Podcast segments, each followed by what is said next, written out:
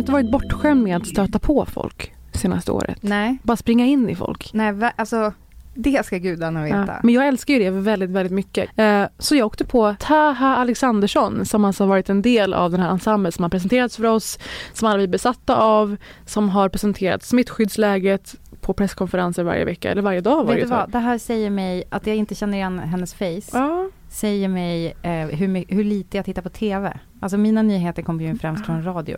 Och gud vad grovt, och då har du hört henne säkert. Gud vad grovt. Men eh, hon är alltså på Karolinska institutet och ställföreträdande krisberedskapschef på Socialstyrelsen. Mäktig persona, Ja, pondus, Alltså hon... ball. Ja, Är hon persisk? Frå- förlåt, frågade du om hon är persisk? Eh, det, det frågar inte jag förutsatt. Ja!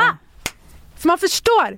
Eh, I alla fall så sker detta. Ja. Jag är helt så här ofiltrerat storögd och bara det är du, säger jag. Jag säger inte ens hej, Ja. det är du.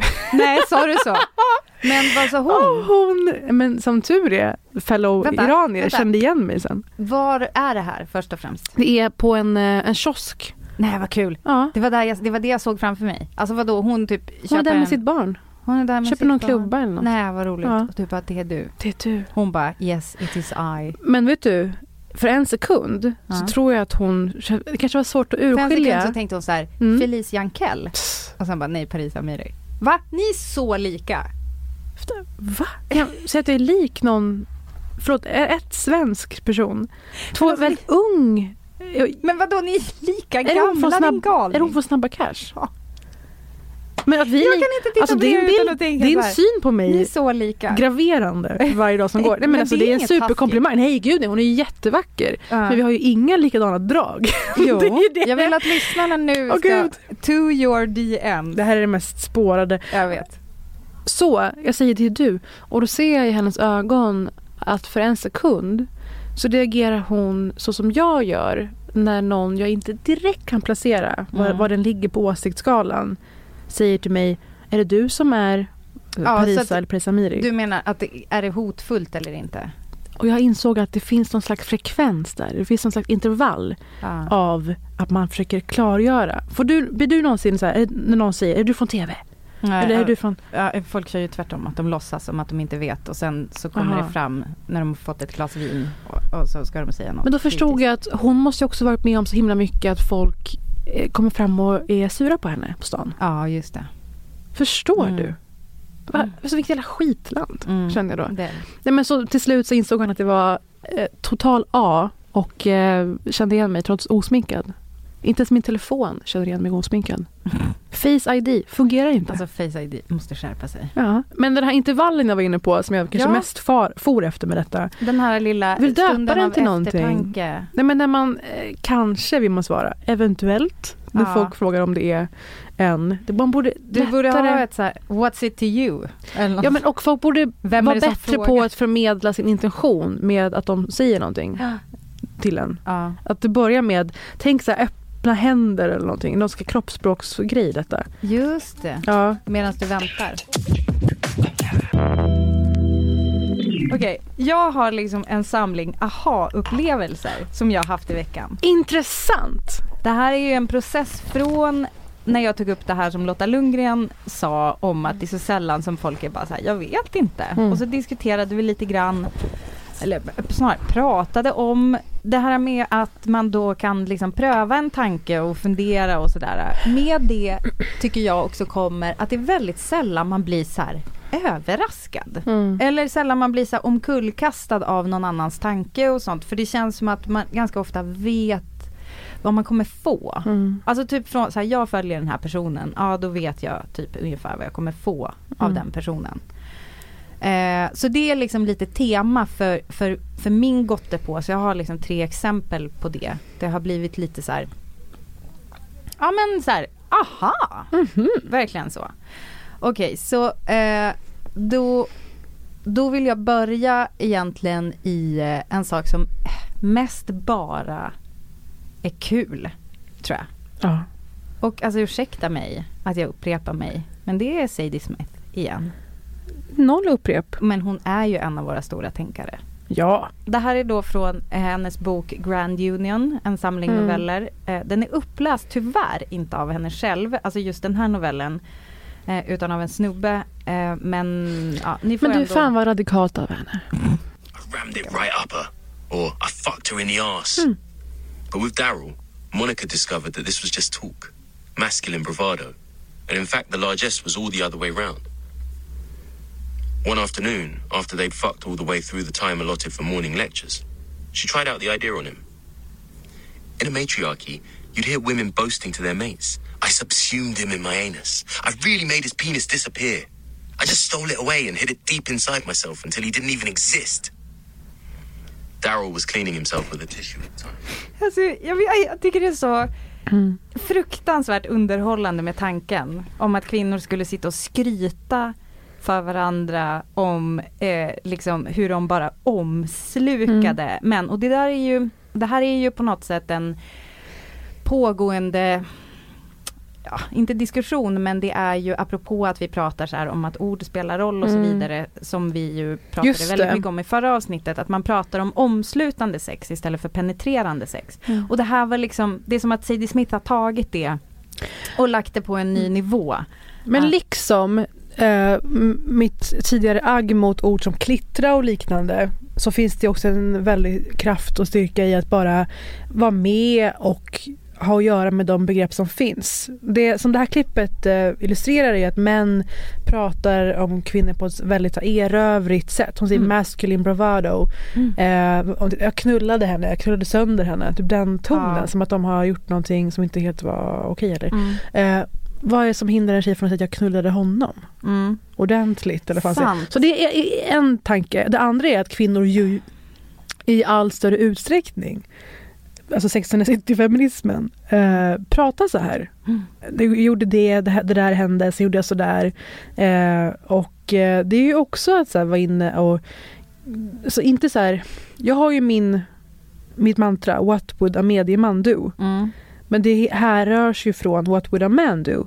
Men att man bara inspireras av det utan att ta över de så förlegade, eh, inte okej delarna. Ja, så hur alltså, kan man gifta det? Det är ju tvättat liksom i eller det, det är tryckt genom ett filter som Mm. är att det inte är eh, alltså non-consensual. Kan det man är väl inte det. exploaterande, det Nej, är inte precis. förnedrande, det är inte nedlåtande. Precis, utan det är mer, alltså det, det som jag hörde i det var också en lust. Ja! Alltså att det är så här, wow, jag, jag gjorde det här. Ja, det var att låta sig impas av sin sexualitet istället Ja. för att alltid skämmas, känna så här, att det alltid måste vara i relation till att man ska bli tillsammans eller man ska befruktas. Eller att Ja. man ska, utan bara vara stolt över eh, prestationen nästan. Ja, exakt. Ja.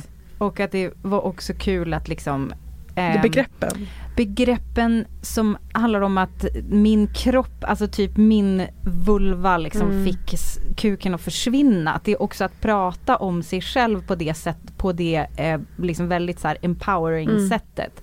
var ganska kul. Men jag vill bara, eh, jag känner ett litet PS fanns här i mitt huvud för Mm. du sa att du är emot det där med klittra. Eh, ha, fattar jag dig rätt att det handlar om att man liksom eh, liksom förminskar eller att det ska gu- förgulligas? Ja, förgulliga och att man eh, gör kvinnlig sexualitet till någonting annat istället Ja, för att bara säga säg runka, säg onanera. Det är Ja. samma princip.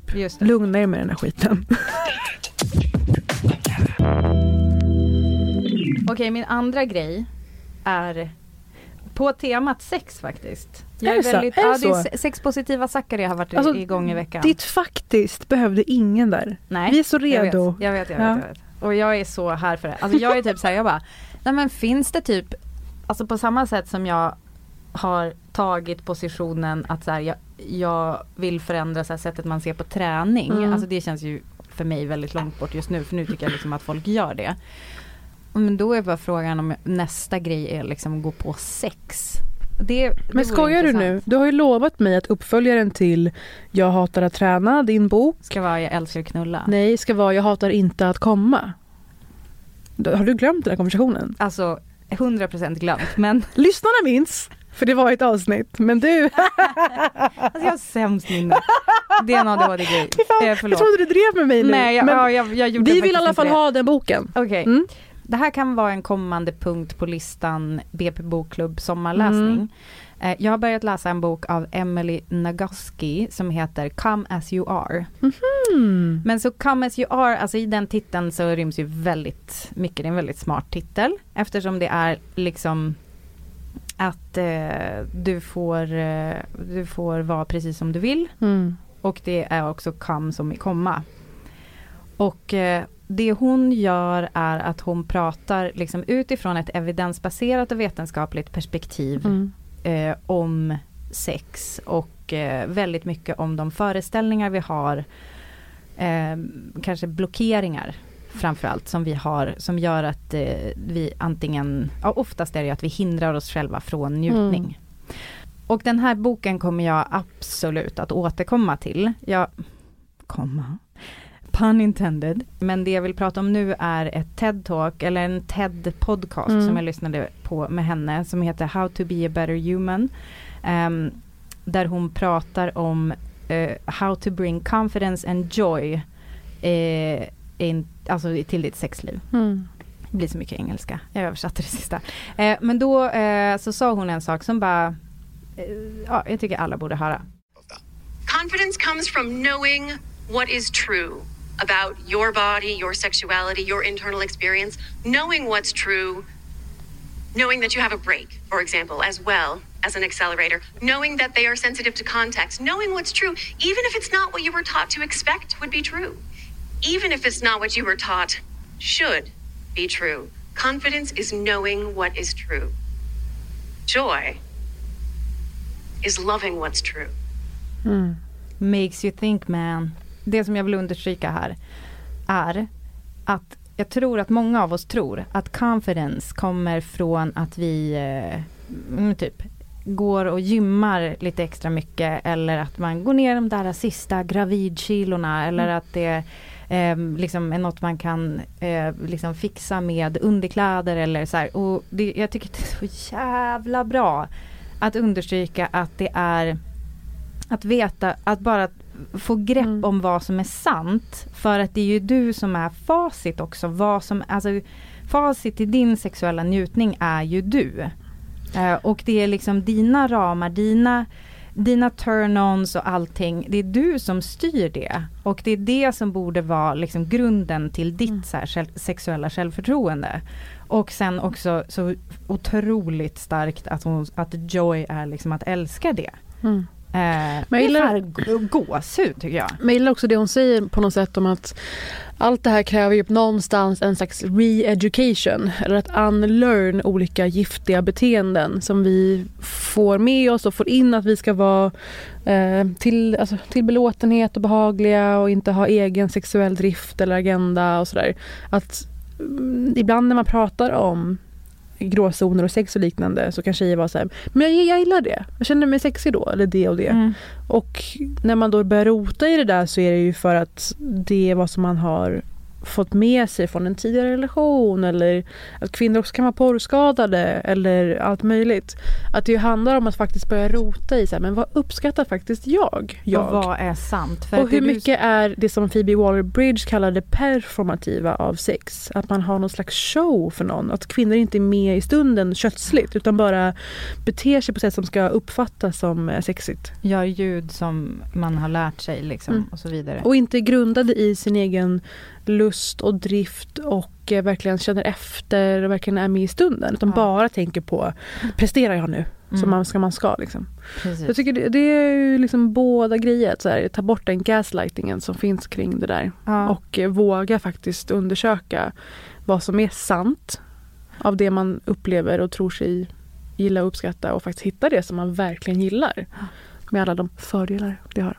Jo, hon pratar också lite snabbt om så här, en gas pedal och en break. Och Mm. det handlar om eh, alltså, vad, vad som, alltså gas pedal är de sakerna som tänder en och sen att, men det finns också bromsar som är just så här eh, stressfaktorer Mm. som finns runt omkring och att man måste lära sig också stänga av dem eh, lite grann. Alltså typ så här tvivel på sin egen kropp eller eh, vad, vad, vad samhället tycker Nej, om att liksom det här. Det eller, som vi har snackat om, hur många kvinnor som fejkar orgasmer. Hur många kvinnor Ja. som tänker på hur de ser ut när de ligger. Alltså det är mardröm tycker jag. Ja, precis. Och det är, men, men alltså samtidigt, det, det är mardröm ja, Mm. men det är ju också ett inlärt beteende. Eh, Så att det är ju... Det behöver inte vara så. Nej men precis, Mm. och också att så här, jättemycket typ, eh, hon pratar så mycket om så här compassion, att man får liksom titta på det där med så här med medkänsla kring sig själv. Alltså så här, ah, okej jag har gjort det på grund av det här. Liksom, Mm. Att det är en mer så här med, med kärlek eh,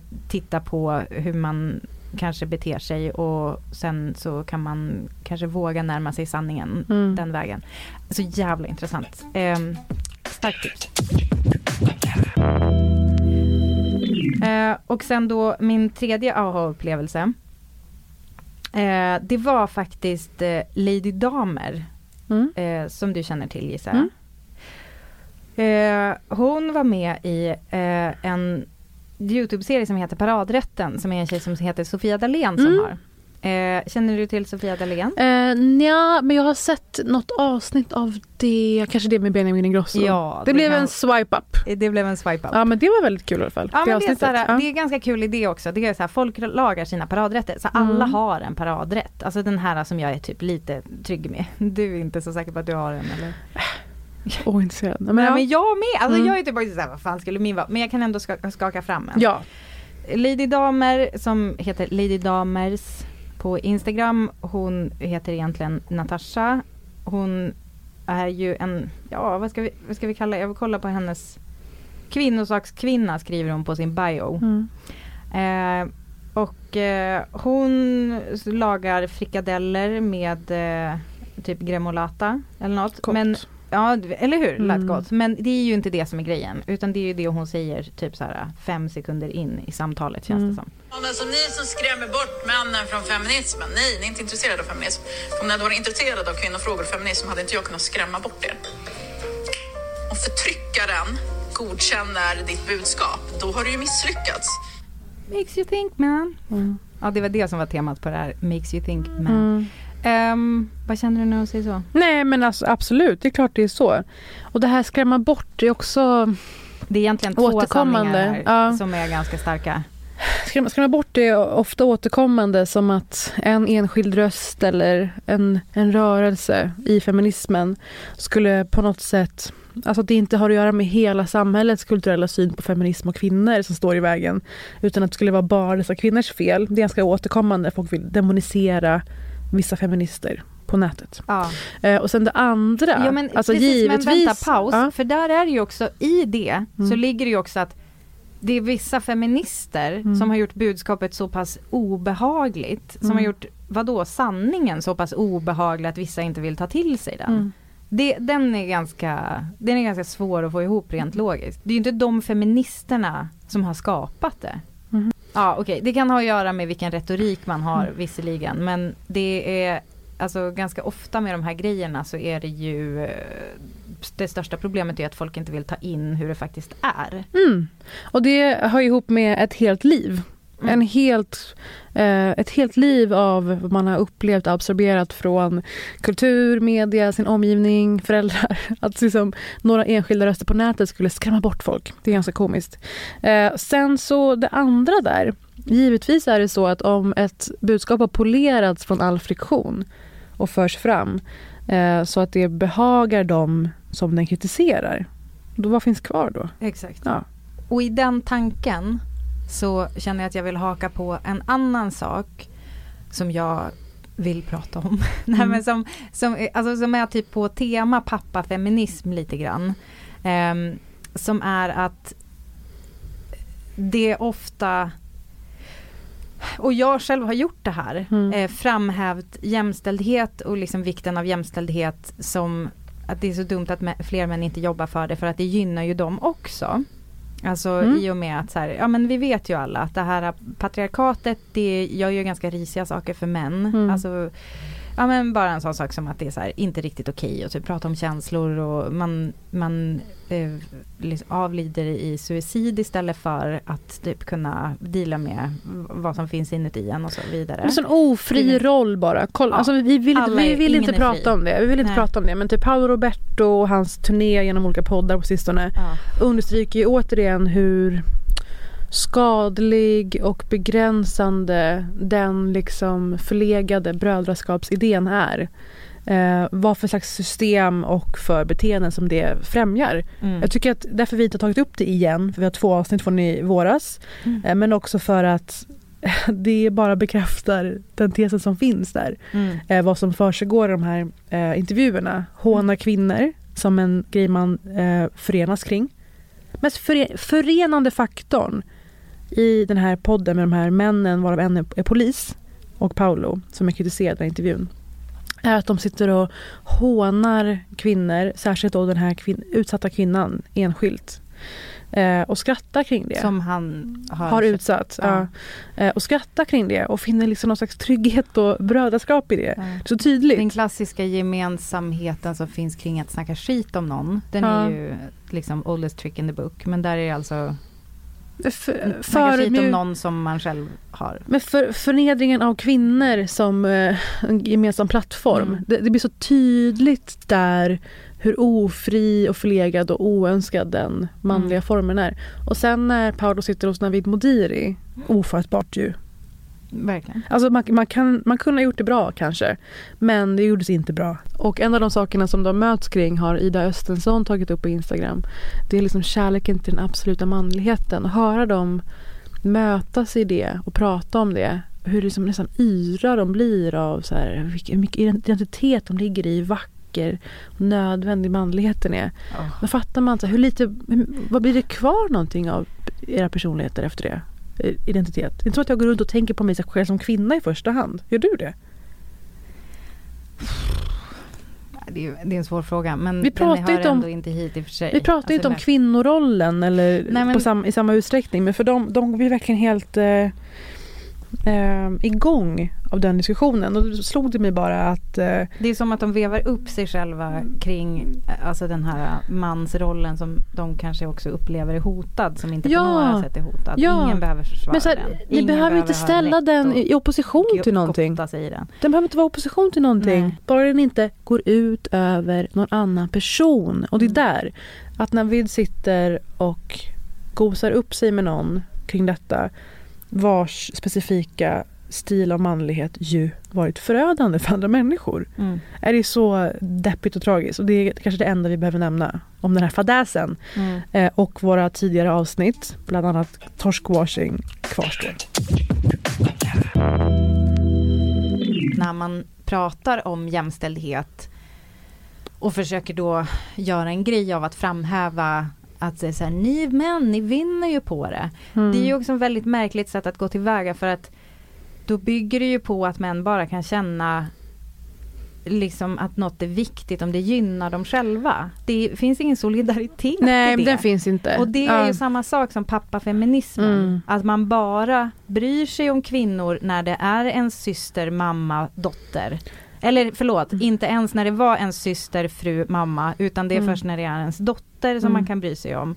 Eh, så att jag, jag känner typ ganska mycket så här att jag vill jag vill backa lite på det där. Mm. Alltså det som jag tidigare varit så här, jag bara, ja jag kan ändå Men jag typ tycker du har varit uppmanande. Säg att man inte bara vill lyssna till sig feminismen eller jämställdhet för allas skull utan behöver argument för sin egen skull. Mm, sin Så- egen personliga Exakt. vinning. Det går ju igen i nästan alla jämställdhetskamper.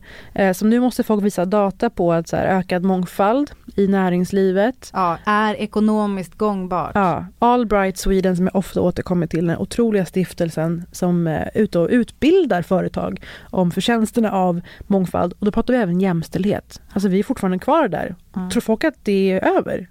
Alltså kvinnors ägande i företag, styrelser, eh, nationalekonomiskt hur mycket vi tjänar gentemot varandra. Det kvarstår, det är på samma nivåer som på 90-talet. Det är Mm. bisarrt verkligen.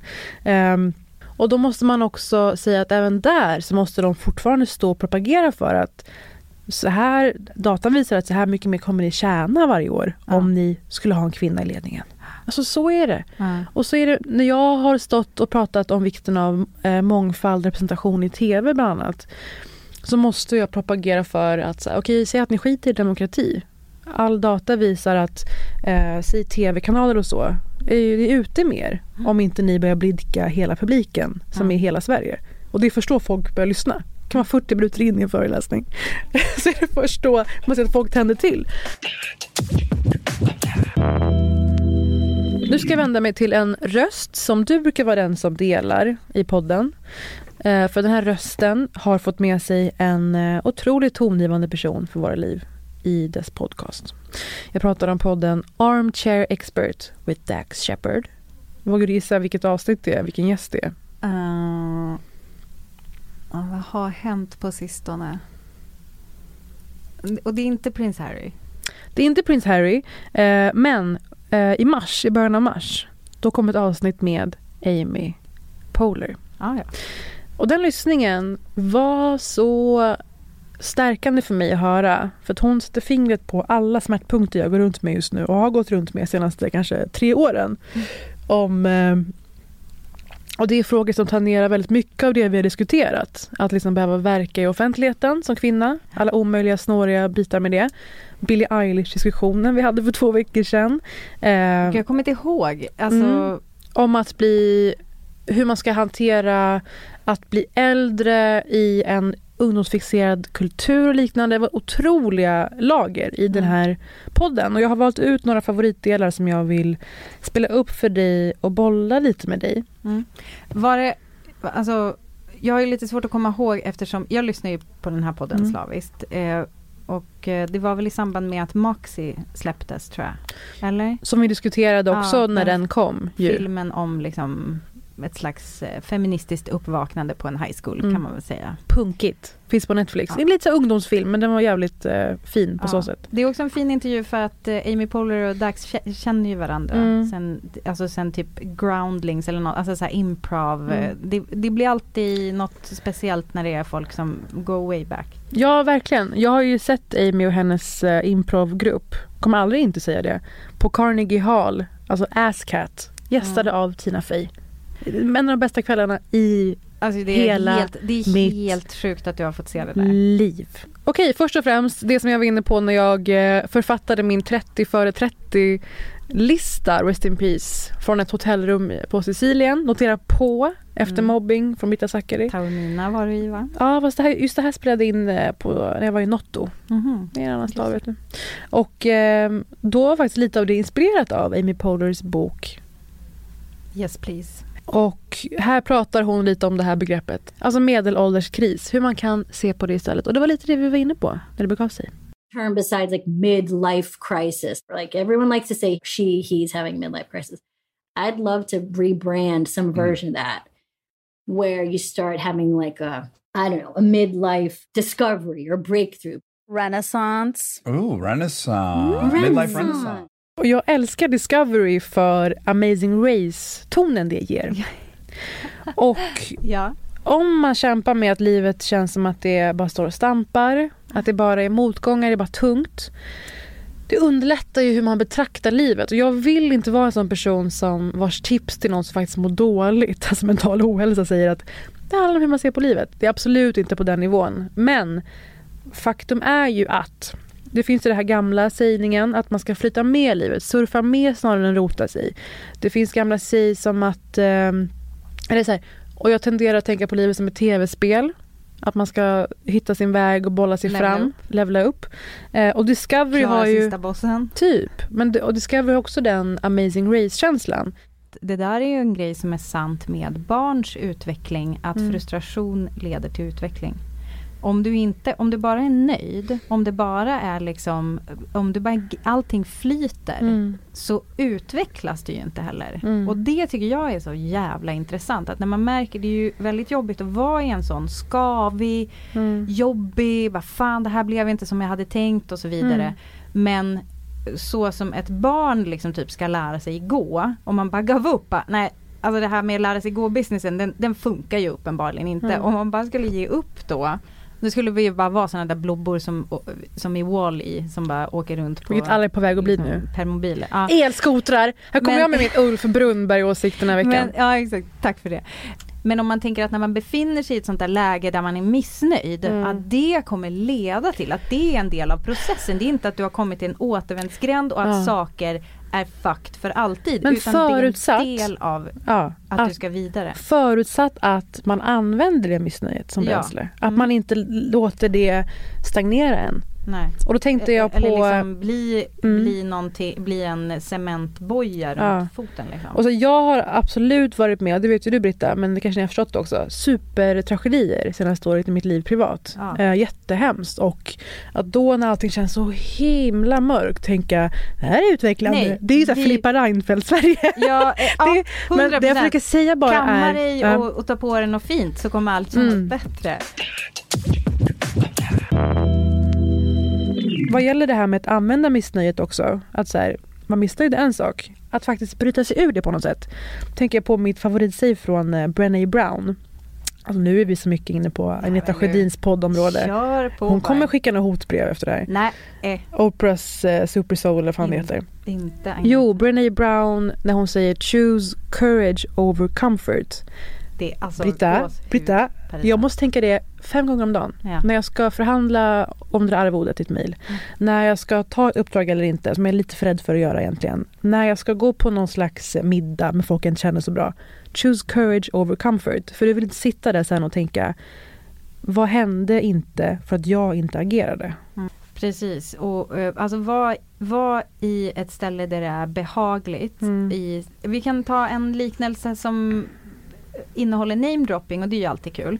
Eh, Kalle brukar prata om att David Sundin, Mm. de höll på och så här, skulle gå på keb tillsammans. Och då var det som att David Sundin alltid jämförde med att sitta hemma i soffan. Ja. Och, och det är ju alltid skönare. Mm. Alltså det är ju skönare att sitta hemma i soffan Så än skönt. att gå eh, och bestiga ett berg. Mm. Men Vad är det du menade med keb? Ja, Kebnekaise. Jag vågar inte Men jag, fråga. nej men jag använder, alltså jag skulle aldrig kalla det så men det, det, det är tydligen en grej. Att det, det blir att, alltså där är det ju, comfort är ju att sitta kvar i soffan. Mm. Alltså att det är så här, nu tar jag hand om mig själv. Så här, Ja. i, liksom, det är en fucking rough värld där ute, det är det, jag Mm. vet det. Och man, får, man blir kritiserad för saker, det är Mm. liksom hårt, det är jävligt jobbigt. Att bara existera och vara kvinna Det är så är liksom jävla jobbigt. pissjobbigt. Ja. Det är som att pissa i motvind typ. Och då, då är det såklart känns det kanske snällt mot sig själv att sitta i soffan. Mm. Men grejen är att då, det, är också, det man gör då är också att man lite grann sviker sig själv. Mm. För att man, man, du är liksom menad att göra större saker än så. Mm. Och att välja då courage är ju också att säga till sig själv så här, Mm. det här jag, jag, jag gör det här för jag tycker att jag är värd det. Men om man hör det här och tänker att man är kliniskt dålig, deprimerad. Mm. Att man verkligen känner så, att, och vilket jag 100% har gjort också. Att man känner att så, ingenting är värt det. Allt kommer gå åt helvete. Ingenting är någonsin värt all ångest det kommer medföra. Jag känner så mycket väl igen mig. Jag vill inte vara någon så här piska Filippa Reinfeldt person återigen. Utan då kan man faktiskt få hjälp för det också. Ja, jag tycker att mm, precis, vi kan vara tydliga med det att här, om du känner att det är för mycket för dig själv att hantera så Mm. såklart sök professionell hjälp.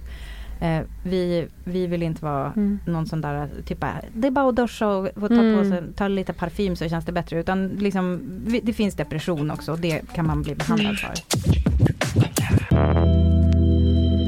Vidare är det här att Amy Poehler har såklart nått framgång i en otroligt mansdominerad bransch. Och allt som finns att lära av en sån legend. Eh, och hon är så bjussig med att reflektera över sina tidigare tankar och eh, mekanismer kring att hantera det här. Att inte bli betraktad som den sexiga tjejen, eller det kortet.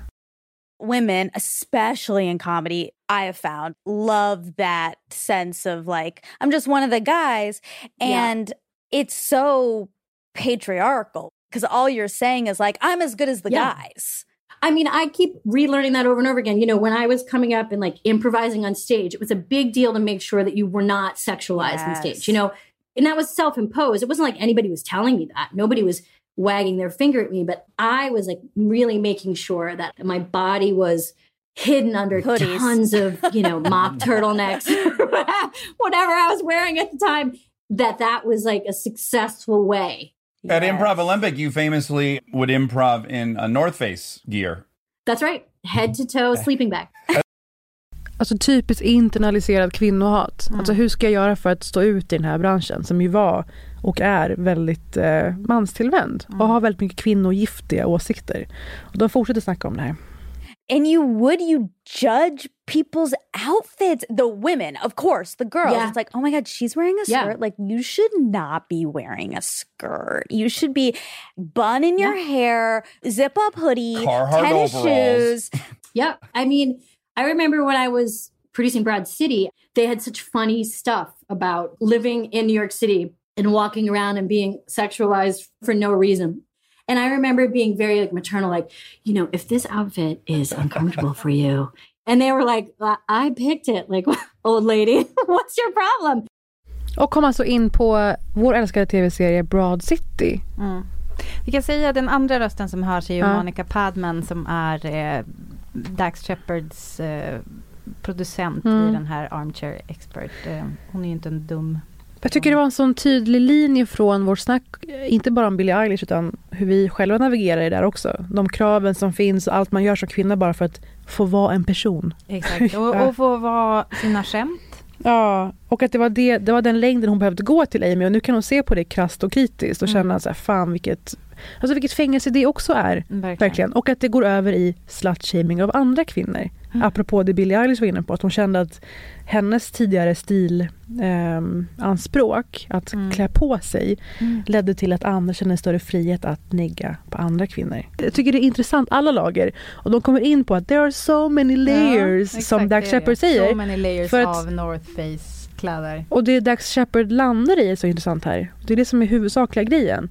Att allt han gör inte tolkas som att han representerar hela sitt kön. Kontra det som är sant för oss kvinnor, att allt vi gör alltid tolkas som en större representation av vårt kön.